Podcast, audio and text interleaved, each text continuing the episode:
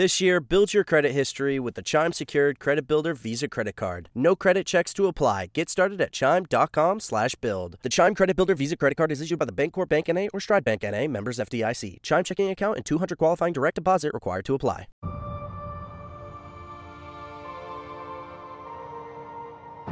Launching downfield, underthrown and intercepted. Kelee Ringo has an escort down the sidelines. heartbreak, All the Longing. way to the end zone. Despair. And Let down. conquer the Crimson Tide. choke. These are words Atlanta sports fans are all too used to Two hearing. on the way. Chopper out to Until now. Dansby throws to first base. Is this happening? No more negative expectations. Atlanta Braves are No more playing the victim. No more Braves fair have weather freeloaders. 2021 World Series. No more. 38 yard field goal by Morten Andersen. The hold, the kick, it's on the way, it's up and it's good. The Falcons are going to the Super Bowl. The Falcons are going to the Super Bowl. From the Mesmerized Studios in Woodstock, Georgia, Believe Entertainment proudly presents Believe in Atlanta Sports with your hosts, Robert Taylor and the Commissioner, Mark Rich. Hello, Atlanta sports fans, and welcome to this, my coronation. This is the coronation episode because what I have done, I have crowned myself the king of all Atlanta sports talk. I am the king of believe. You must all bow before me. I am King Podulus of Podcastia. And that sounds so ridiculous. And I look ridiculous. And and and we I, I even did this. We have on our show today, he was so great to come on retired NFL defensive back. He was a linebacker, he was a safety. Nine seasons, I believe, if I'm correct. Mr. Bryan Scott. Good morning, y'all. Good morning. And you're probably wondering, what have I gotten myself into and what is going on here? Well, I it- thought I was the jester. it- it- I look ridiculous, and because I look ridiculous, I'm going to try to make a point. We had a show not too long ago. Uh, the Lions played the Falcons in preseason. You you played a little preseason football, and and I'm of of the mindset that it you know not that it doesn't matter. I know. Are you one of the guys that was like mm, preseason? I'm not a, not a huge fan. I know a lot of guys don't like preseason. That's true. So what happened is, you know, Desmond Ridder, he he came out and he looked okay. He looked good. He made some nice plays. But the Atlanta sports world went crazy and said he's not leaving without a Super Bowl. He he is the chosen one. He is Neo. You know, just forget about everything else. And I said the sample size is a little too small. And that's ridiculous. Now, we've this is our sixth show. The sample size is a little too small for me to go crowning myself the king of of everything in the in the sports talk world. And we already have Chuck Oliver. He, there's already one king in Atlanta. Maybe we can duke it out. But I'd pay to watch that fight. yeah. So I'm going to get ready. I- I'm going to change here. I'm going to take this ridiculous get up off, put my hat back on. But uh, we did our homework, and, and we have a little bio on you for the fans out there. Mark's going to going to run it down, but and then we're going to let you take the mic and tell us exactly why you're here with the two of us this morning. Uh, he started a business. You were on Shark Tank, and we're going to let you do the rundown, and then after that, we're just going to chop it up and see where it goes. So I uh, I got real excited and I was like, I'm gonna be like the dude from Hot Ones and I'm gonna get Bryan Scott with some really cool stuff. and I knew your name, I knew who you were, but there was just something that I couldn't couldn't get. I like I was like, damn it, there's something about him. I know there's something about him. And then as soon as I hit my little deep dive last night, I was like, man.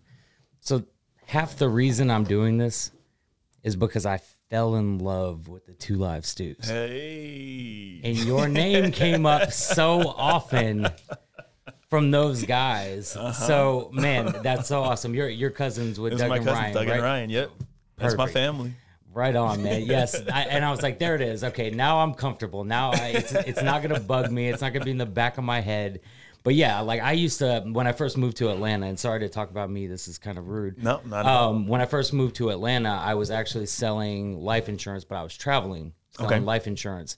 And I moved up here and I moved in with one of my roommates from college. And he's like, You got to listen to these guys. Because he, got me the he got me the job. So he was doing the same thing. He's like, I listen to these guys every single day, and then I did Mm-hmm. for forever and ever and ever.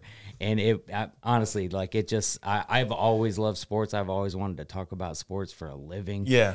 But listening to those guys was just so unbelievably fun. I was like, now this is it. This Very makes sense to me. And you know, that's how they always were. I, I don't doubt it. Oh, they're bro- brothers, right? Just Well, going at it. hear you it. hear it. Oh, It's so great.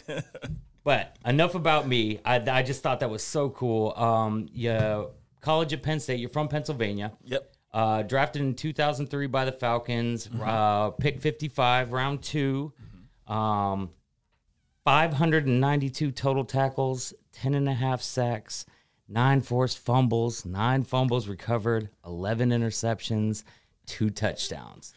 You know, I think they cheated me. I think there's three actually. Three touchdowns? There's three. That's even better because uh, my next question was Do you remember all your touchdowns? Yeah, there's three. They cheated me out of one. Please tell me about that. I, I totally will. So one came in. Uh, we played San Diego, the Chargers, and uh, Philip Rivers. He went back for a. Uh, it was a screen pass, and he went to throw the ball, and he fumbled it, and I knocked it out of his hands and recovered it in the end zone. That was one. Another Mark Sanchez returned for a touchdown, and the other Cincinnati, the Bengals, an interception for return. So yeah, they cheat. Man, I need to call NFL.com. Let's get Hey, Goodell on the phone I, I'll- I right need now. to do that. I'm just going to send a strong As a defensive email. player, they don't come very often. Yeah, no, cherish that's- those memories. That's why they're that's why they're so uh, that's why they're so amazing. Um, so we talked a little bit before the show, and I said I wasn't I was going to skip over. Uh, you were with the Falcons till 06, and then I told you I was going to skip over 06 to 07 because you went to our our our neighbors that smell like corn dogs down in New Orleans. We like to call them the ain'ts. Be nice. Be I, nice. I, I know, but then that's I was gonna lead into the fact, but then you explained to me uh, a, a different story, which made me kind of retract what I was gonna say. so tell me a little bit about the scenario when you went to New Orleans. Yeah. So when I got I got traded, and um, you know, at first thinking, oh, I'm going behind enemy lines, going to play for the Saints. I don't like any of the guys on the team, you know. Um, but when I got down there, it was really a completely different vibe. It was Coach Payton's first year. They had just brought in Coach Payton. Drew Brees had just signed, got there. Uh, that draft, we drafted Reggie Bush, but it was the year after Katrina. And so going down there, as I was flying in and I'm seeing all the devastation, you know, on the buildings and the the, the watermarks that are super high up, thinking like, man, this whole area was underwater. I was thinking, why am I here? Like, God, what are you? Why are you sending me to this place? Of all places I could have ended up. And uh, that season was just magical, man. Yes, the, the team did really well. Ended up going to the NFC uh, Championship game. We lost to Chicago, but I spent a lot of time in the community and I love that kind of stuff. And that was so fulfilling and just doing a small part in helping to rebuild the city. So it meant a heck of a lot. Yeah. absolutely, way bigger than football. Way so, bigger than football. man. Yeah. Um, then uh, signed as a free agent for Tennessee. You said, mm-hmm. and then released, and right before that, uh, picked up by the Bills, where you spent six, Six years. Yeah. man. Um, we did talk a little bit before the show. I do have one question. Yes. Do you like chicken wings? I love chicken wings. Atlanta or Buffalo? What's better? Ah, I got to give it to Buffalo. Stop it. I know it's the home. It's the home of. Yeah, I mean- it- it's called Buffalo. Yeah, Buffalo wings. I don't. Oh, It- okay. it is there. It's fair. I went to Buffalo once in my entire life when I Yes. was younger, and I wasn't. I, I didn't know. I didn't know what I didn't know back then, or else I would have tried more wings. And I haven't been up there to try more. However, there's an, the, the Anchor the Bar. Anchor Bar. They just opened one up here. Not great. I haven't been to the one here. Not great. Oh, you got to go because it's a Bills bar. Okay. Oh, Bills yeah. Backers Mafia. bar. Yeah, Bills and Backers we're bar, going to yeah. talk about that a little later. Okay. but okay. Well, I, I Well, will say. So I will say the Anchor Bar to me wasn't one of the favorites. There were other local spots, and uh, and they also have the the Buffalo Wing Festival up there, where they it's the baseball stadium that's up there, and they the entire stadium they fill the the infield, and you're just down there. Vendor after vendor after Everybody's vendor after best vendor. I mean, wings. you, Is there a dunking booth filled with ranch? And you get to throw ranch. it. See, Mhm. we, I don't think we do ra- Blue cheese is blue okay. cheese. I like both, Sir. all right, all personally. right. Now, See, I'm neither. wings or flats or both. I, I'm a I'm a both guy, but I know Yeah. a lot of people prefer flats. See, I would argue that if you don't like both, you're not really a wing person. Yeah, I because- like Full I like both. opportunity. Yeah. I'll I tear like them 'em both up. Oh yeah. Not to mention, they do understand that that has to be broken into two pieces, right? So well, see, there's way. some places where you can put the flat in your mouth. You're Oh yeah, it, oh clean. It's Can I tell a chicken wing story real quick? go for it. I uh, had just gotten to college. Well, no, I, I, I had been in for a little while, and I transferred to University of Georgia, and I was working in an Italian restaurant, and there was this really pretty waitress, and I liked her so much, and I wanted to go out with her, and I, and I finally got the courage, and I asked her out, and we went out on a date. Very casual, you know, just downtown Athens in the summertime. I don't know if you've ever been down to Athens. I have, yep. Okay. So we order wings, and they get to the table, and she proceeds to start eating chicken wings with a knife and a fork. That was the last. You run shit, away huh? from that psychopath. Li- listen, listen. I got up. I went to the bathroom. I flagged down the waiter. I paid for everything. I said, you know, here's a little extra if she wants to know another drink or something, and I left. Sure. Can't do. Mm-mm, No. no. No, no, no. There's True something. story. Dead eyes. Like what was going on there? Like there's there's there's something wrong there. Uh, oof, man. Uh, and I'm so I meant to tell you this earlier before the show. So we do this thing on the show called the Fave Five. Okay. and uh, I put a, a little poll up on Twitter to see what people wanted to hear our favorite five of this week. So before the end of the show, I'm going to ask you about your favorite five Adam Sandler movies. Before Oh you man. go. Okay. So All just right. to give you time Yeah, to think time about to it, so I don't put you on it. the Yeah, spot no about worries. that stuff. Um, but so uh, I also read, and I don't want to butcher the name. The company you went on Shark Tank for, Yes. Noene. Noene. Noene. Okay. Uh-huh. Perfect. Um, now I also see that you're the VP of Strategic Growth for Foot Solutions. Yes. Is that okay? Does, do those go hand in hand? They hand? go hand in hand. They do. Tell me a little Yes. bit about that. Uh, so first starting with Noene or Foot Solutions. Sure, both. Uh, However both. they go. Okay, so uh, years back now, I guess it's been about seven years ago. Um, was on Shark Tank for the com- for the product Noene, and what Noene is, it's this shock absorbing material that absorbs and disperses what we like to call high frequency shock. The best way to describe that is if you were to take a metal bat and hit a metal pole, the vibration that comes down the bat and stings your hands is high frequency shock. So the what happens is Noene's able to absorb and internally disperse up to 96% of that shock. So when it relates to the body, like whenever you walk or run, jump, especially on a hard surface, foot strikes the ground, and then those shock waves hit your feet, then your ankles, then your knees, your hips, your low back. And it, it just protects the joints. So when I presented this on Shark Tank, the sharks were blown away. I mean, the presentation is amazing, right? There's no magic behind it. The science is all there. And uh, Mark Cuban and Daymond John, they made an offer on Shark Tank, which is really neat. And um, the deal went through, you know, everything is going really, really well. And then Foot Solutions eventually comes to the table and they acquired it. And so I'm now part of Foot Solutions because I'm still on. So I'm a partner in Foot Solutions. And my day to day is helping to grow the brand of Foot Solutions. That's So, amazing. yeah, it's pretty cool, man. I've got to get my hands on some of those because at the end of the month, I'm walking 30 miles in Atlanta for breast cancer. So those would probably come in handy. And I think now you're partnering with the Falcons. Yes, yes. But before you go there, uh, what walk are you doing? It is. It's called It's the Journey. It's the the two day walk for breast We're cancer. a sponsor. Are you Stephanie really? Tucker, yes, is the executive director. Give me a shirt. I'll wear it the whole. It's got to be pink though. Yes, it has to Uh, be pink. Maybe Yes. maybe if Great you're in town, you can come out. Uh, we're doing a benefit actually at Yeah. Guston's in Acworth on the 28th of September, Wednesday night. We've got some music. Yeah. Uh, we're gonna call it a pink out. Yeah, Everybody's going to wear pink. We're going to raise money for cancer, and then we check into the Marriott that Yeah. Thursday for the walk. man, that's awesome. I will buy a pair of those. I'm not kidding. Come on, great. We're walking 30 great miles. organization. Do they fit them, or do you get custom fit, or just, so Noeen is trimmed to fit. Yes, I'm getting some. But Yeah. but come on into the Done. store, man, so we can make sure you're wearing the right footwear. You know, we, we got you hooked. I also We run got you. Guston's Acworth, so I'm on my feet Yes. like 60 hours a week. So Yeah. I'm probably gonna have to come get custom fitted Come too. on. This is, this is gonna be No, I'm in. I'm all in. Uh, No, I'm, I'm dead serious. I'm probably going to sounds bring you a few people uh, from our team because uh, they, some of them have foot problems and they don't make the whole walk every year. And they were like, Yep. if only I could have something more comfortable. And Come look on, at that. we we Fate got you. We'll, has we'll, intervened. we'll keep you ha- healthy and happy on Yeah. your feet. We got you. so one other thing that I found too, um, there is an NFL players choir. Yes, I did not know that existed, and you guys, you were a part of that. Yes. and you guys were on America's Got Talent. Yep. Um, better singer, you were Isaiah McKenzie. Oh, You know what? I'll give it to Isaiah. Now, is there is there anybody who's the Aaron Neville? Like, is there like one big, just mean NFL player, but he has the voice of just like an angel? There's a lot of them. Yeah, There's a lot of God. Yes. There's you a know, lot. Aaron Brian- Aaron Brian Brian McKinney? McKinney. Yes. Aaron Neville looks like he he's a bad dude. He's got the dagger hanging from his ear, and he's got like, I mean, he looks tough. I mean, I'm I'm not saying he's not. He probably is, but then he starts singing. It's like, what a sweet man, you know? People get pregnant through their Yeah, ears. yeah. The Neville brothers, man, they're great, and they're and they're from New Orleans, by the way. Yeah. Tell me a little bit about that experience though on America's Got super Talent. cool experience. So yeah, you're right. Not a lot of people know about the NFL Players Choir, and it was actually formed so at the site of the Super Bowl every year for the past a little over 20 years.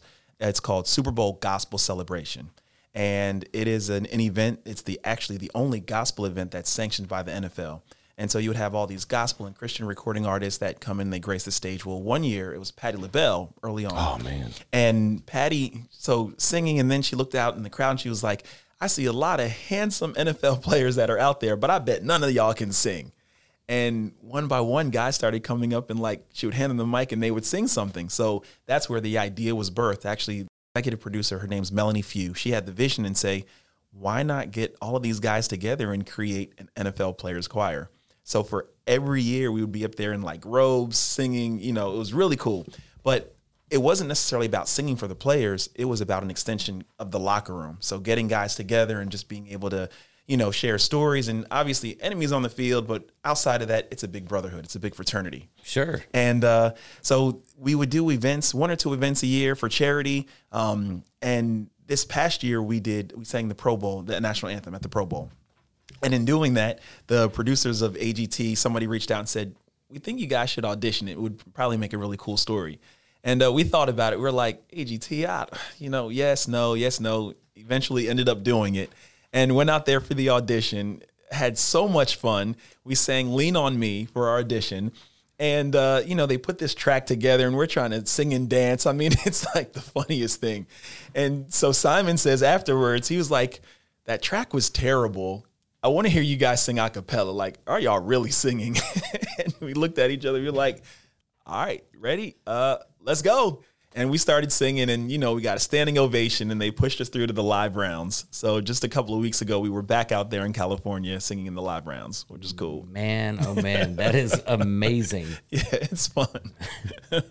I think they. I, I read something about how uh, you, you got edged out maybe by the Barenaked Ladies, which you have more talent than they do. I'm just saying. Don't feel bad. Like these guys are terrible. Well, that was long. So that was co- something completely different. That Mm. Was was, yeah, Monday night at the mic. My Oh, yeah, rookie that's right. Yeah, yeah, yeah, yeah. Yeah, Monday night at the mic. My rookie year. It was a, a round robin musical competition, and they paired a player up with a recording artist. So I was paired up with Michelle Branch. Yep. And made it to the finals and got beat by Doug Flutie and the Bare Naked. You got Ladies. Yes. job. That's some Listen. like WWF old school jobbing. Well, see, okay, the Barenaked Ladies brought in the magic flute. So what are you gonna Yeah, do? that's I mean, Doug. And Doug was like, "I've been playing the drums longer than this guy's been alive." You know, I was like, "Yeah, very true. Now you play piano I do." and uh, I want to say trumpet. No, sa- little Saxophone. saxophone. Saxophone, yeah, yeah. little saxophone and guitar, but piano's my main. Yeah, man. Now, can you play stride? I don't A know. little stride piano, kind of Ray Charles, a la Ray Charles, Jamie Yeah, Foxx. Yeah. Okay. Yeah. I like it. So I also read that you have title boxing in Alpharetta. Yes. Can you teach me to box? We can teach you to box. Fair enough. We can teach you to box. my mom lives out in Alpharetta, so I've seen the title boxing out there. Going to visit her, and I, I'm- I've always just wanted to get into. I have such a problem working out because I don't like working out with other people. Okay. but I also don't know exactly what I'm doing. So Yeah. the the boxing workout, like watching boxers work out, always seemed to make the most sense. It seemed to be the most effective to me. It is very effective. It is So- very effective. Yes. I mean, have you seen Rocky?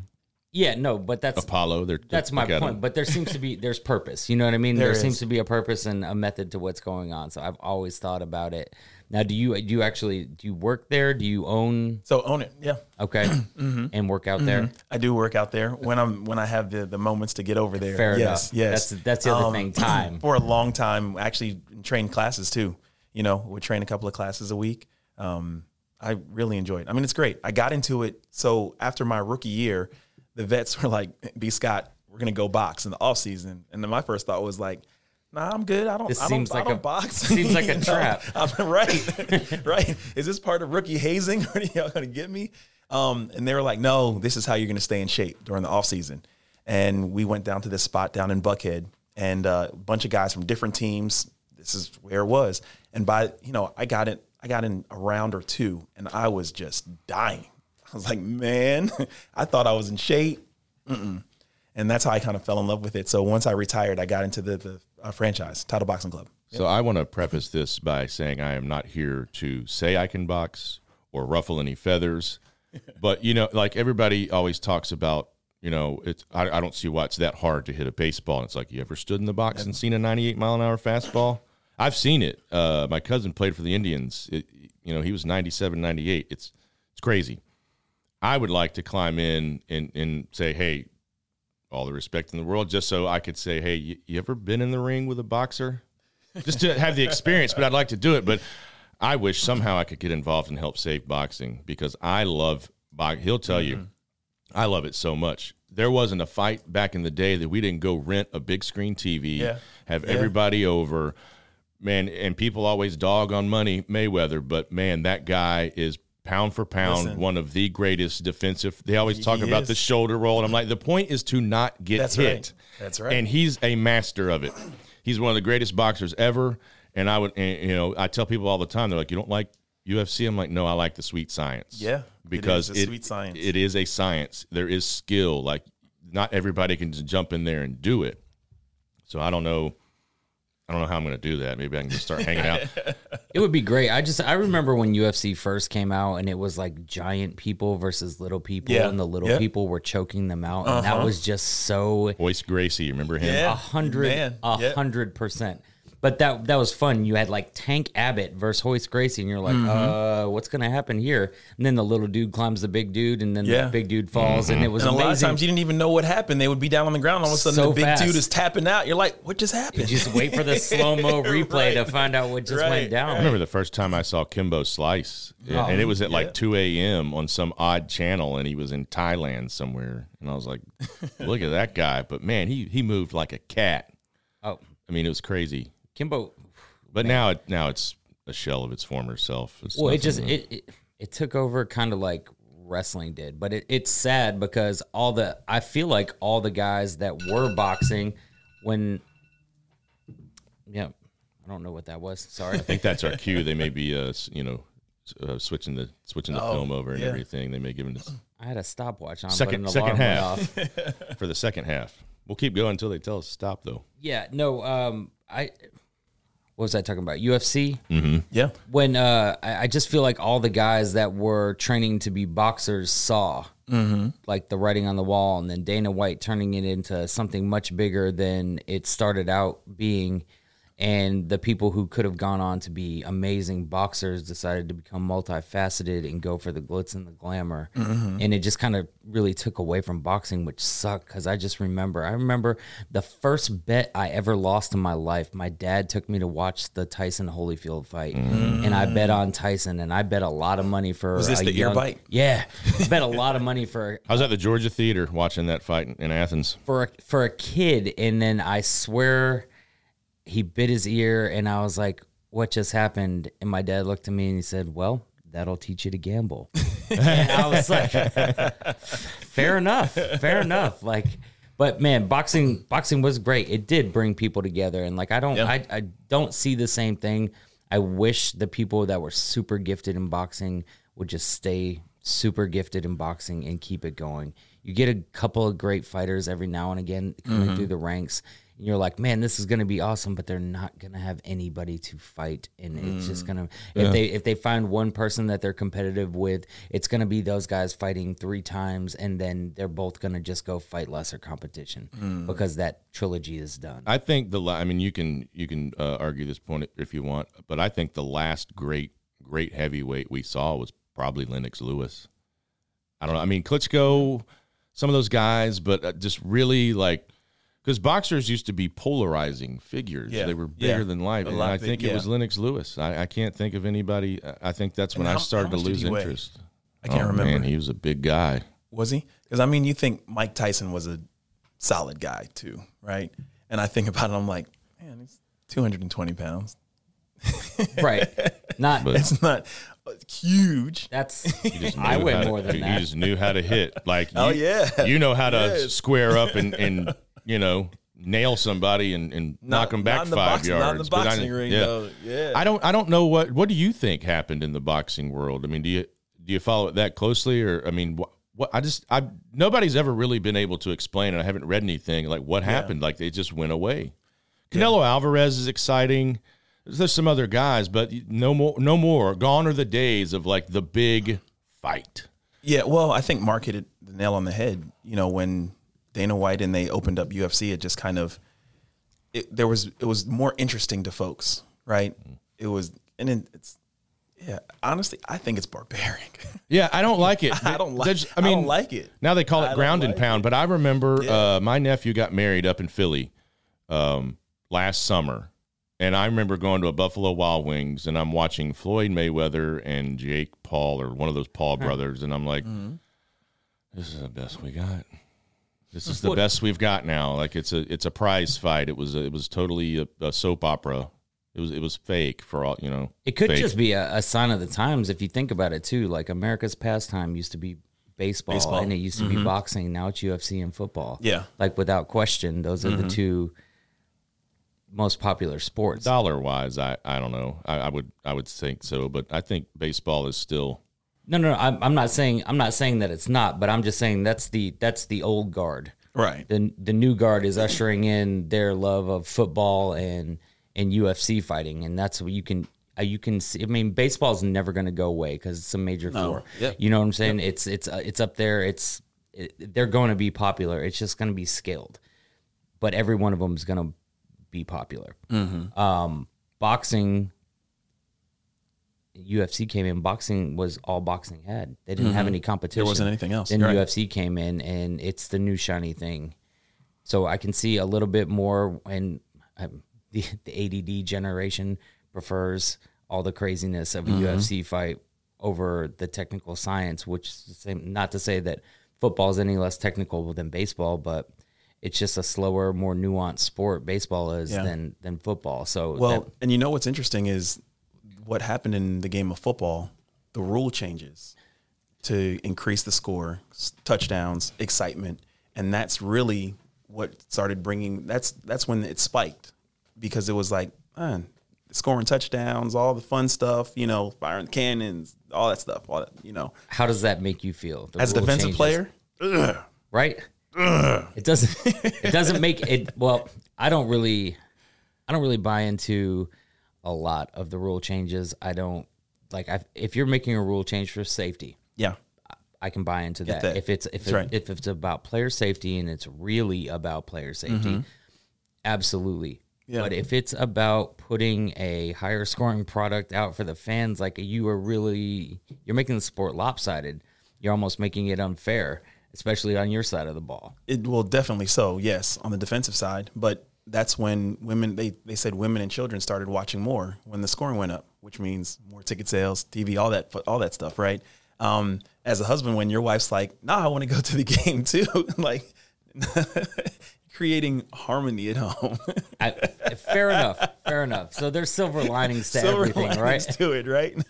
but as a defensive player, yes, it definitely makes the game that much harder. You know, um, because you're always you're not acting, you're reacting in a split of a second. You know, um, but listen, you adapt, you pivot and adapt, and yeah, I miss the old days, and I know, you know, CTE is is no joke, and it's a terrible thing. And I hope they figure that out some days. And I know they've got the helmets, and but I miss. I'm not this old, but Dick Lane, who wore a cast long after he didn't need the cast, just, Just the club- wrecking people. Just the club guys. and I don't know how, how far back you go in, in Falcons history or, or with the team or anything, but there was a guy in Atlanta named Scott Case. I know the name. Yep. That I know would- Scott. Yep. Oh, oh my goodness, he would level people. And people don't uh, realize this when you talk about some of the hardest hitters in football ever. Brian Jordan, man, that dude can put a lick on you. The hammer, Jessie Tuggle. I Jesse mean, I just miss yeah. those hits. Keith Just- Brooking. and, Yeah. and and again, I get it, but man, just knocking the hell out of somebody.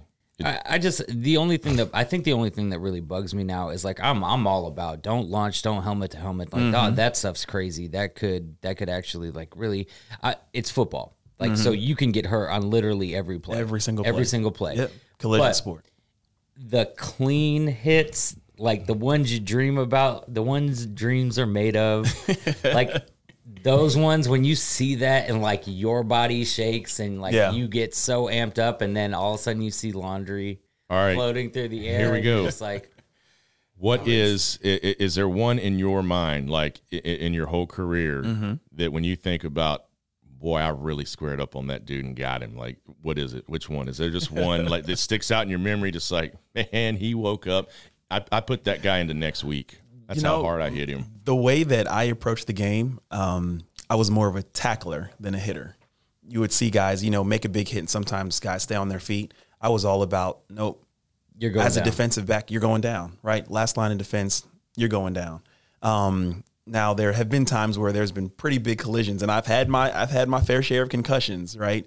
Where you're getting knocked out of the game, um, and I've seen some pretty big hits as well. But there still are those shots. Oh, you yeah. just you just you can't take it at the head. You Right. know, A hundred Yeah, percent. Put put that shoulder right through, right through your Just- chest. and I see. I think I think what's happening for me too is that I I s- you see it a lot in college football. Yeah. change the complete Yeah, Um, balance of the game Mm-hmm. because it- sometimes they're clean, sometimes they're targeting, but Right. like you you impact a kid Mm-hmm. so much when you take him out of the game, and Yeah. then the following game. yeah, for a call that is speculative on the field, made in a split second, right. and you go back and review, and you can't get a great angle. Mm-hmm. But it's all about protecting people. But like I, I don't know. I'm I'm trying not to be a conspiracy theorist in my old age, but sometimes it feels like it's a very easy way to change to change the, outcome of the game. Yeah, no question, no question. And it, even times it's like you're moving at such a fast pace, right? If you're a receiver and you're stretched out and you think there's contact coming, your natural reaction is buckle down, right?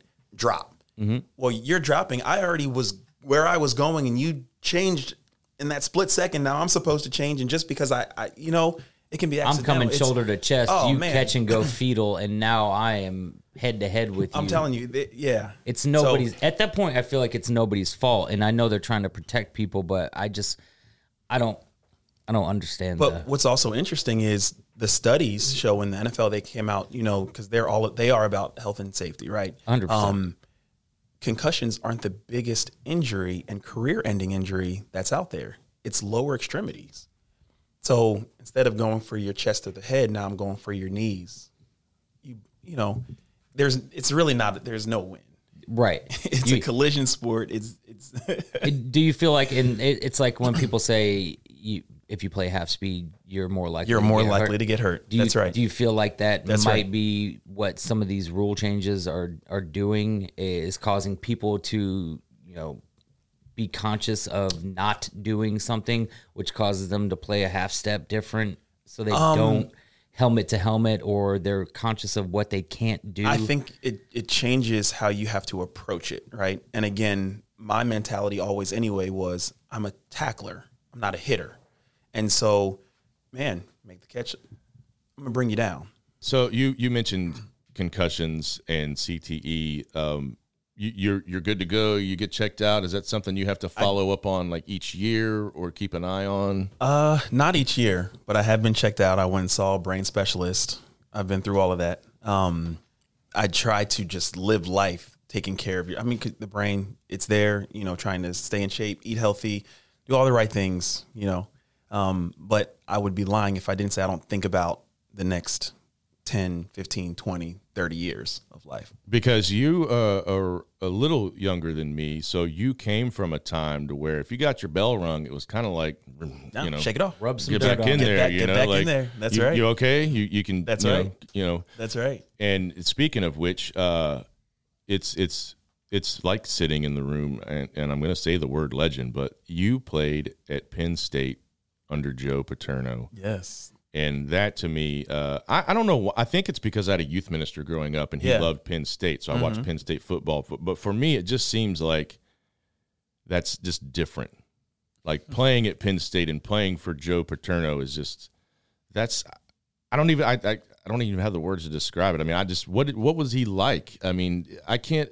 And it, it man, I was so sad at the end because there I can't think of another college coach or, or anybody whose entire existence. Joe Paterno was there for sixty years. Long time. He was a Long time. by you know I don't want to say a boy, but in his early twenties, and then I mean it's crazy. Like you can't say Penn State, and not even just Penn State football, just Penn, State. Yep. Everybody goes to Joe Paterno. Mm-hmm. You know, so what was he like, just as as a leader, as a coach? Yeah, yeah. Uh, so coming out of high school, there was a um, I was recruited by a lot of different schools, and I'll say the first time that I sat down with Coach Paterno, uh, it was the first and really only time he talked to me like a grandfather, and he said, "Bryan, listen, I, I know you're getting looked at by a lot of schools, but um, when you make your decision." make your decision not based off of what your friends and family wants. Don't make a decision based off of a football program. Um, make it based off of if you go to whatever school you go to, can you see yourself being a student? Because if football doesn't work out, whether it's here or somewhere else, I can't guarantee that it will. Making sure that you enjoy being an, a student at that campus. Because a lot of times people will go for just the sport, doesn't work out, they're going somewhere else. He said, coming here, I will make sure you go to class. I want to make sure that you graduate um, because this is such a small part of your life. And so, even if football doesn't work out, you'll keep your scholarship. I mean, it really, I, I felt like I was talking to my grandfather. That was the first thing that I really, really appreciated about it. Um, and a lot of people don't know this. If you were playing for Coach Paterno and you weren't going to class, it didn't matter if you were the star or not he wasn't playing you and he based it upon your potential. So if you were uh, an a student and you were making b's and c's still eligible to play it's like no you're, you're not doing what you're supposed to be doing because i know you're better than that. So and i, I promised you i was going to make sure that you succeeded in the classroom. And so that was coach paterno the core of him. Um, and i know then the question is like when everything happened right? Um, and so i can't speak for what the perception was. I can only speak to what he meant to me, right? And while I was there. Um, so when all of that stuff went down, I, I just was thinking something's just not right because he's not the guy that cares more about winning football games than he does about Yeah, kids. Definitely not. Like that's not that's not him. Something is not right. Um, and you know, shortly after that, he got sick. He passed away, and then you know the narrative it it just kind of ran. But um, man, I had such a great time on that campus. yeah. such just- a great time. He yes prepared me for life. he said I can't even imagine what it would be like to just to, to meet him or have him in my in, in my living room. I just he gave everything he had, not just to the football program, but to Penn State University. I mean, he was bigger than the president of that university. I mean, he is today. I still think Penn State University. So that was I'm just I was just like, man, this he's guy he's done a lot for the university, and and every single person that has played underneath him, I think they walk away having now a better person, well equipped, better better equipped. I'll say for life. Before before talking to him, was that was Penn State where you wanted to go initially? Um, you know what's funny from up there? you know what's funny? I never really watched a lot of college sports growing up. I was Eagles fan, Sixers, you know, um, Phillies, and Are you still all those things? No, I moved down here, man. I'm just a checking. Haw- you know, Just checking. yeah, no, no, no. Love the love the Hawks, Falcons, right? Braves. Um, Next time but- you're on the show, I'll get you my John Collins choking Embiid out after he yammed on him. Yep. but you know, um, in, in saying that, so when the colleges started coming in, I really, I was like, man, this is kind of cool, but I didn't realize how big college football was, you know, um, and when the, when they started coming in, I was the Pennsylvania Player of the Year. So I mean, you name it, I have a letter from them. I still now. So, do you have a letter house, from yeah. a certain university down here in Athens? I do. Oh, I, man. I do. I do. Yeah. At home, there's you know those really big moving boxes. I probably have six of them full to the brim of college letters. Who? So who was who was who was your pick? Uh, I mean, was there a favorite before Penn State, or did you have some picks like, hey, I think I'm going to go here? Like, who who were kind of your Yeah. your, so your top three top- maybe or top something? three. Yeah, top three or four. Uh, UNC, UVA, Michigan, Penn State. Okay, Yeah. I go to school at Michigan right now. and uh, was interested in Miami, but just thought it was it was far being from Pennsylvania. And uh, they also were coming off of they had gotten in trouble, right? And uh, what's interesting is, so I was like, well, nah, they're not bowl elig- eligible because you know they're they're still in these restrictions. and then I get to Penn State the next year, the 2000 team, 2000 2001, some of the, the greatest collegiate team in the history, Miami Hurricanes. Yep. they had some talent. I don't think people realize how talented they were. Man, that was no, that was that was dumb. The backups are going into the Hall of Fame. Right. You know what I mean? right. Like that the backups to the backups. Right. Yeah, Like- it's that team was just good for years to Just- come. uh, it was crazy. The running backs, it was uh, Clinton Portis, Portis, McGahee, and Gore. then backing him up was Gore. yeah. And Can Gore just- wasn't even dressed. Ah, man, t- tore his ACL twice and still played in the NFL for like 47 seasons. Like just a truck, a beast. Hold on, just just think about that. That's like the the running back with the most longevity in NFL history in Frank Gore. Willis McGahee yeah. and Clinton And Portis. Clinton Portis. Yeah, Najeh I mean- Davenport was back there. then the tight ends, Jeremy Shockey, and backing him up was Kellen Winslow. Yeah. I mean, there were so many first round picks and guys that went onto the league that year. It was rid- it was ridiculous.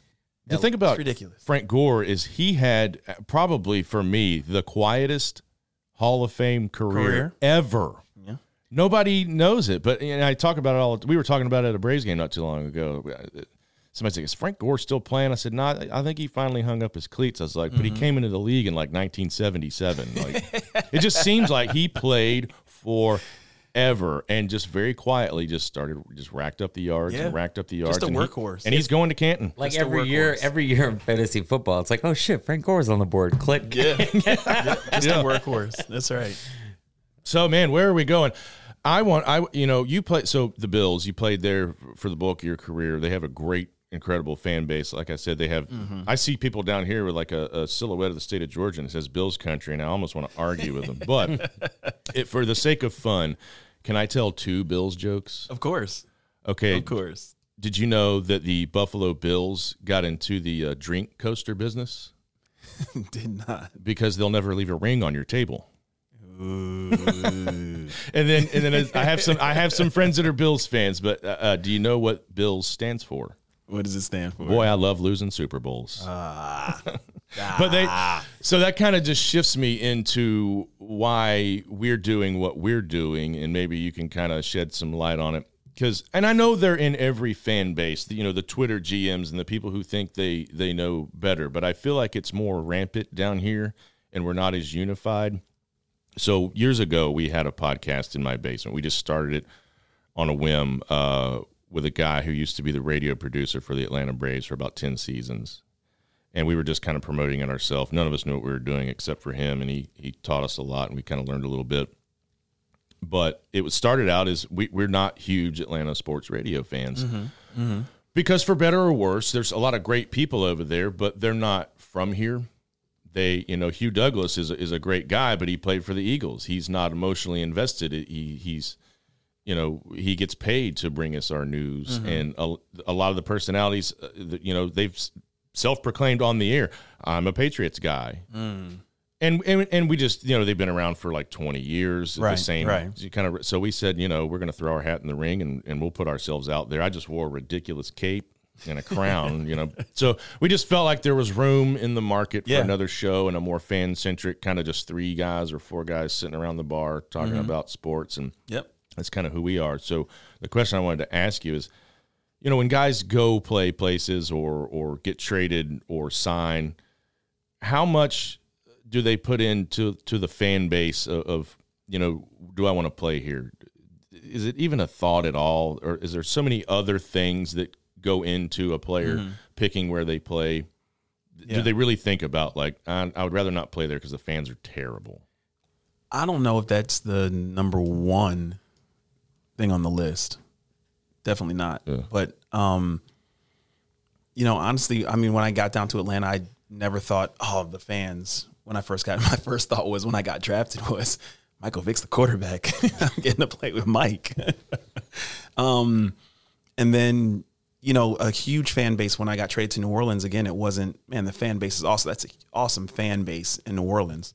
Um, so yeah, I don't I don't know if it's a if it's top of mind, but it definitely plays a part because once you get to that city and you know you get acclimated and you get especially when you get out in the community and you get a chance to to meet the fans, man, they're they're everything, and you realize like, and especially the fans that it's more to them, it's more than a game, right? Like when you when you really talk to fans, and you know, it's a cool story. Um, while in New Orleans, met a couple of fans where they came up and they were like, "Thank you for what you do," and I'm like, well, "I don't. What are you talking about? You know, you don't understand. Ever since I was a kid." The moments of my dad taking me to these games and being able to just disconnect and spend that quality time, he since has passed on. But by me going to the games, it brings back that feeling and that memory of him. So it's more than a game, right? So for a lot of fans, when you see they get really, really upset because you know a team might have lost, it's more than just the the, the scoreboard, right? Mm-hmm. There, it's really deep. So I can appreciate that. True fans, I really appreciate because it's uh, it's it's bigger than just the sport. I'm going to Right. tell you a story, and it might make you tear up a little bit for what you're talking about. I think so. Mark is a a, a Falcons all the way. Mm-hmm. He's a he's a fanboy. I'm a Braves fanboy. Now I mm-hmm. love the Falcons. I love the Hawks, but like how he you know how he is with the Falcons, I am with the Braves. And here's why. One of the reasons I love the Atlanta Braves so much because what you were just saying. When I think about the Atlanta Braves, I think about being about five or six years old mm-hmm. in Madison, Georgia, sitting on my grandmother's front porch. She lived in a trailer out in the middle of nowhere, crickets chirping, fireflies. Mm-hmm. She's snapping green beans in a bucket. I have a bottle Coke. It's ice cold. The you know, the air's kind of thick. And Ernie Johnson, who used Yeah. to call, he's on the radio, On the in the radio. background. Mm-hmm. And I'm just sitting, and she dips snuff, and she's just spitting her snuff and snapping her green beans, and we're just listening to a Braves games, and my feet's Yeah. hanging off the porch. And when I Swinging, think about yeah. that, I'm like, man, I love the Braves so much. And Yeah. It's, but that's the, th- you know, kind of what we're doing is is almost like fan accountability because we mm-hmm. think some of these fans out here in Atlanta need to be held accountable for their actions because mm-hmm. I think they put too much on players, Uh, too much pressure maybe to perform, or I don't know. I just don't think they're they respect how hard it is to get out there and do it week in and mm-hmm. week out, and how hard winning is Yeah. you know, just like the whole thing in the beginning where they were just ready to say, well, you know, Desmond Ridder's not leaving without a Super Bowl. And it's like, come on, mm-hmm. man. Like, just stop it with that. And they don't understand, like, you know, two, three weeks in a row, Bryan Scott, he's the king of the world. He's great.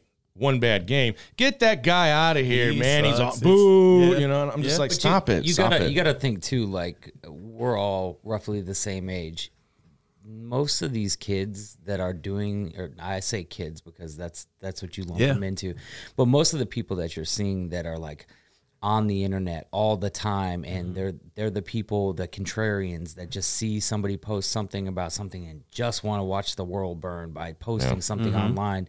Like these guys don't understand what it's like to have like dirty fingertips because you're pulling through the sports section of an actual newspaper because you actually care so much about sports. Yeah. You'll read the box score to every baseball game. Mm-hmm. You'll know the starting lineup to every major league team just because you read it every single day because you actually truly love and you connect with it. Yeah. The the internet has become this place where it and I feel like maybe it's given uh, as much as I, I agree with everything that we're talking about here, like sometimes I feel like it's people that don't care at all that just want to to jump in Trolls. and, yeah, start a fire and run away and watch it burn from You, afar. you do have some of that, of course. but of course. it's it, it is sports is is so much bigger than just sports and Mm-hmm. i know some people some people play but like you can tell the people that have the real connection Yeah. you can Yep. tell the people that that love and and i'm not Mm-hmm. saying the people all the people that are negative about their sports team maybe something happened in like that's that's what's bigger to you maybe that Mm-hmm. Yeah. sports team connects you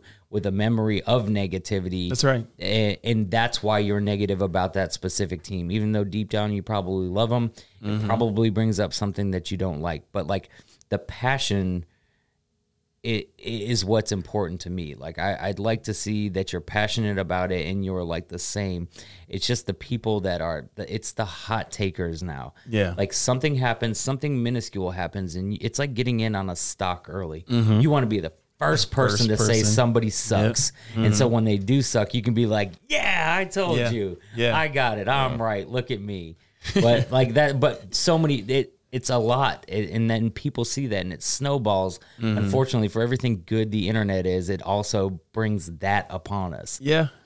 It does for sure. So we still got a little further to go. And I would be remiss if I didn't say this, but in 2012, you were the Walter Payton Man of the Year. And could you tell us a little a Yeah. bit about that and how it went down and, and what it felt like to win that award? very humbling award. Um, you know, I have such a, um, uh, I love to be in the community. I love to give. That's really what fills my cup, right?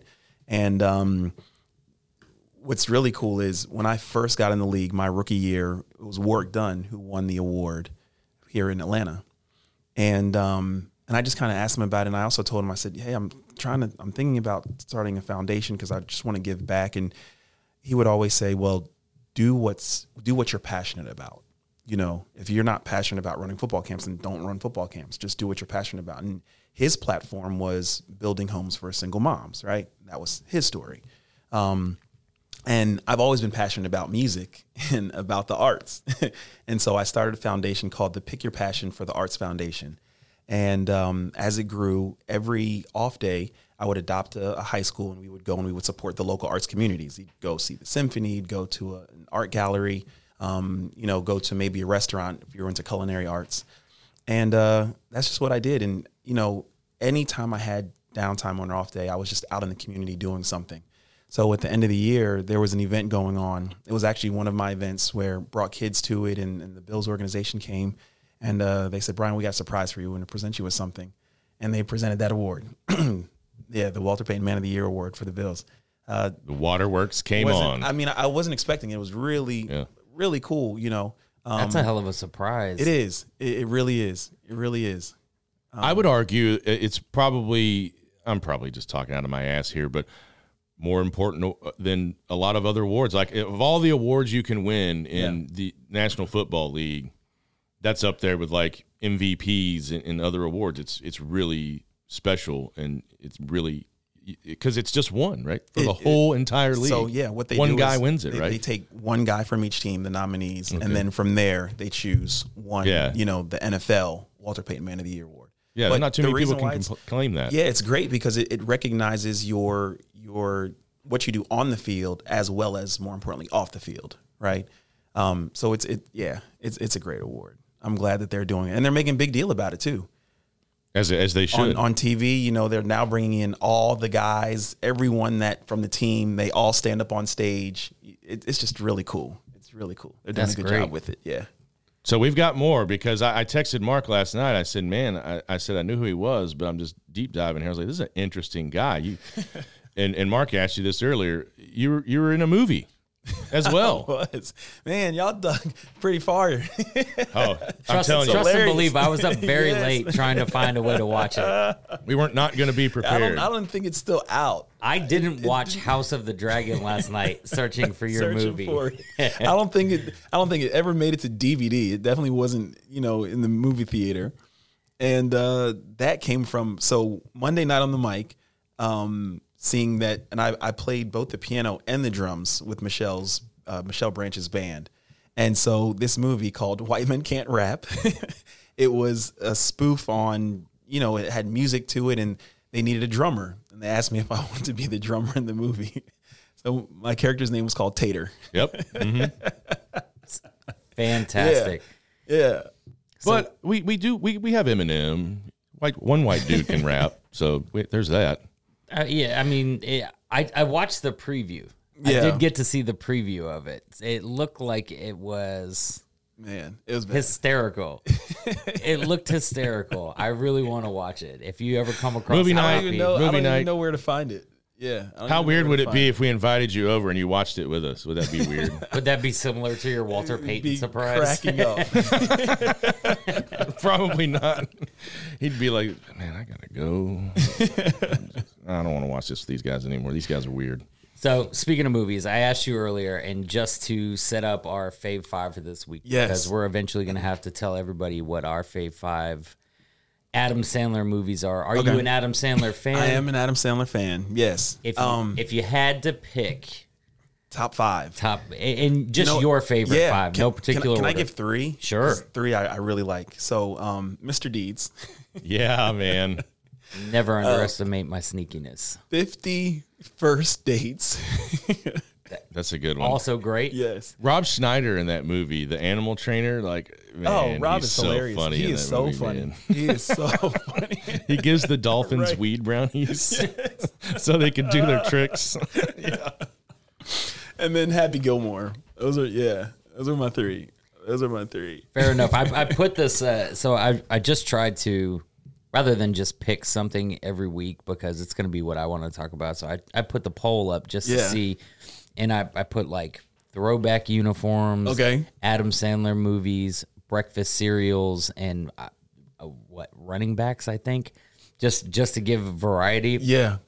And I think we only had like five votes, but everybody voted for Adam Adam, Sandler Sandler, movies. movies. Come on, you and as soon wrong. as that hit, I'm like, wrong. Yeah. as much as that's great, now I have to pick five. Now Yeah. I'm just gonna rack my brain, and it's gonna be a last minute decision. I'll be second guessing myself all the way till I say the last one. Man, I think I got to go with Billy Madison. Billy Madison is a great one. Yeah. Easily Happy Gilmore, Mm-hmm. just because Carl Weathers. Everybody, I'm a I'm a Carl Weathers guy, man. I love that dude, and Yeah. I actually cheered for Apollo in the Rocky movies just because he was so cool and he was such a badass and he was cocky, and I was like, oh man, God, Adam it's, Adam Sandler movies are tough. And I got oh the the one he where he was the uh the quarterback. What was that? Or he was the linebacker. The Water Boy, The water boy. Yes. the foosball. Yes, foosball.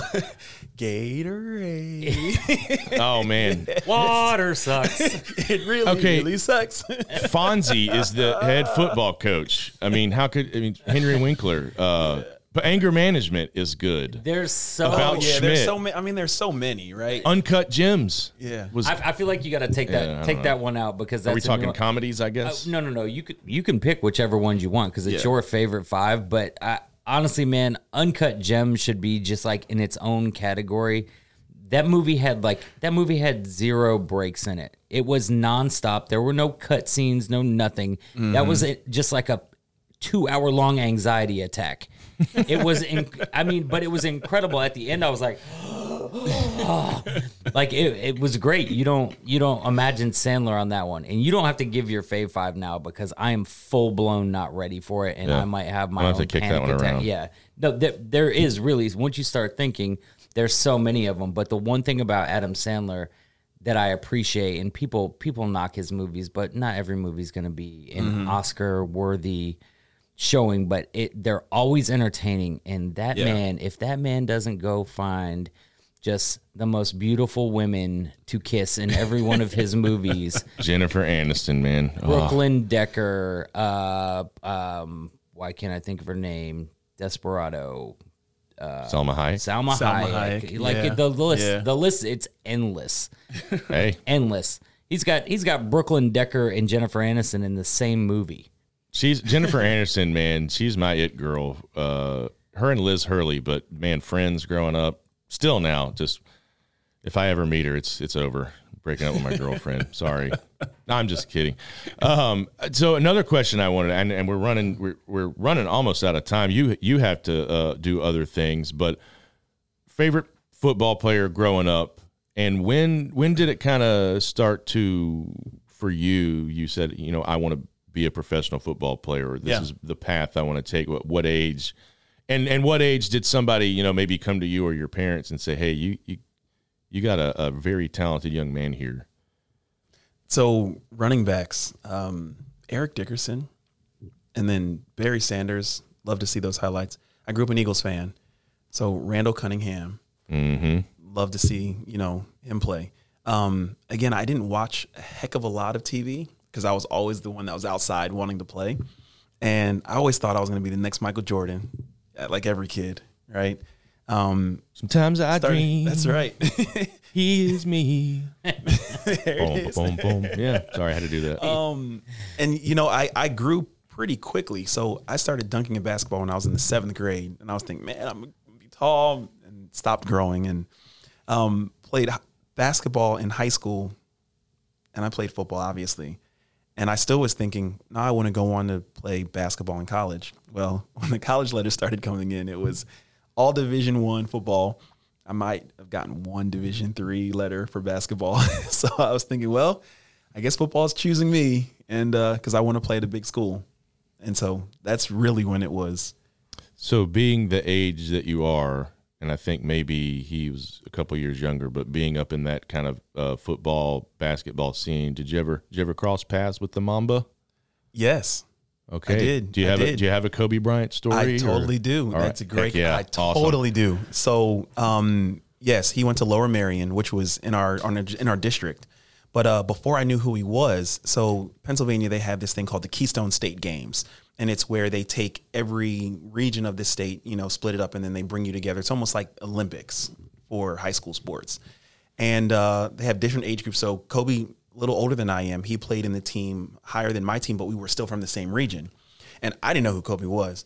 But uh, after we played our game, the younger kids would play in the morning, and then everyone was like, "All right, we got to hurry up and go over and see the bigger guys play because we want to see Kobe." And I'm like, "Who's Kobe? What, what are they talking about?" So this this guy, they they take the court, and the strategy was four guys on the court. They would go to one side. Kobe would have the ball on the other side of the court because you couldn't play zone defense. You had to play man to man. And Kobe was just tearing up the guy that was covering him. I mean, he was doing it all. I had never seen anything like that. So at halftime, before they go into the locker room, this one girl in the crowd is like, Kobe, take it between the legs. And he just points and he was like, I got you. They come out after halftime. The very first possession, Kobe gets a steal, comes down, fast break, between the legs, slam dunk. What he did his rookie year in the dunk competition. I was like, this dude is unbelievable. So that was my first experience. And then afterwards, we all go back to the hotel. And I mean, we would just sit in the lobby. Kobe was like sitting in this chair, big chair, just sitting there. And everyone's just kind of crowded around like Indian style, just asking questions. You know, I was like, Man, this is legit. so I can't think of a better way to end the show than than a Kobe Bryant story. That's crazy. I mean, what was he? Probably eighteen or nineteen yeah. at the time. Yeah. so Young kid. Young kid. could you could you just maybe maybe not like right away, but like looking back, maybe just kind of tell where he was headed? Because people don't know this. A lot of people don't know he's a super intelligent person. Yep. He spoke, Yep. gosh, six or seven languages. Yeah. Just very uh, awesome person, and that's a whole another story for another time. But when we talk about uh, greatest of all time, because there's certain people that aren't even in the top five, but they think they are, but we won't go there. But again, man, thank you so much for coming on our, our little show here. But it's going to be a big show, I feel. But uh, really, really, you have no idea how much it means. And thanks to Tim and Jared for. For getting it all shored up, but it was a pleasure to meet you. Man, thank you I had guys a great time me. talking Man, to you. This is great. I hope maybe you come back on and then you can, you know, call and say, "Hey, man, I I, I got a podcast now too that I go on." You know, give give some rival to your family members and say, "Hey, man, I got you know, mine's better than yours." The competition, probably not, but we're gonna get there one day. You can let Doug and day. Ryan know they've been replaced. Doug and Ryan You know. can Be a regular on our show.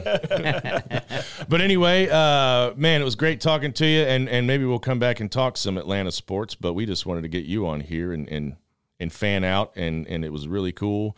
and uh, what an amazing time. And other than that, he's got a photo shoot.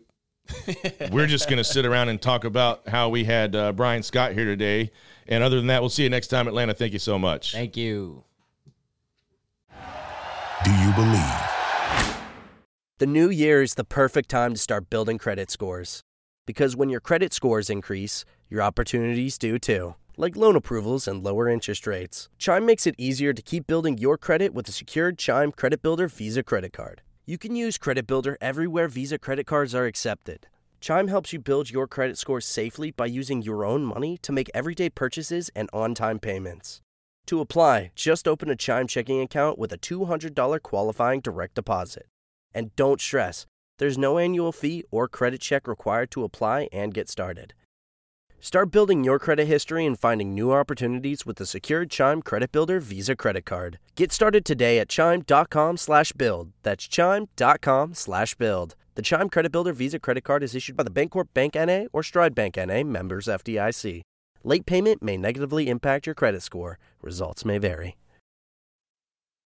Without the ones like you, who work tirelessly to keep things running, everything would suddenly stop.